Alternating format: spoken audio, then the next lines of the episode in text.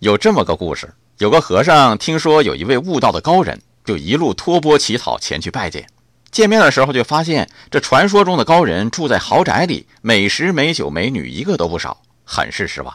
这位高人听说来意，带着他起身就走：“咱们修行去吧。”路上，这位和尚频频回头：“怎么了呢？”“呃，我的钵没有带，以后吃饭的家伙没了。” 这位高人哈哈一笑：“我那么多家产，说放下就放下了，你怎么连个钵还放不下呢？”还有一个故事，说俩和尚过河，看到一位女子也要过河，过不去。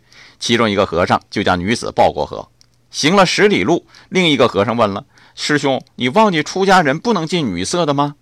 这个和尚说：“我早已经把那女子放下了，你却走了十里地还没放下呢。”嘿嘿，要我说，放不下不是什么丢人的事情。我要你放下的是生命的烦恼，却不是告诉你放下人间的美好啊。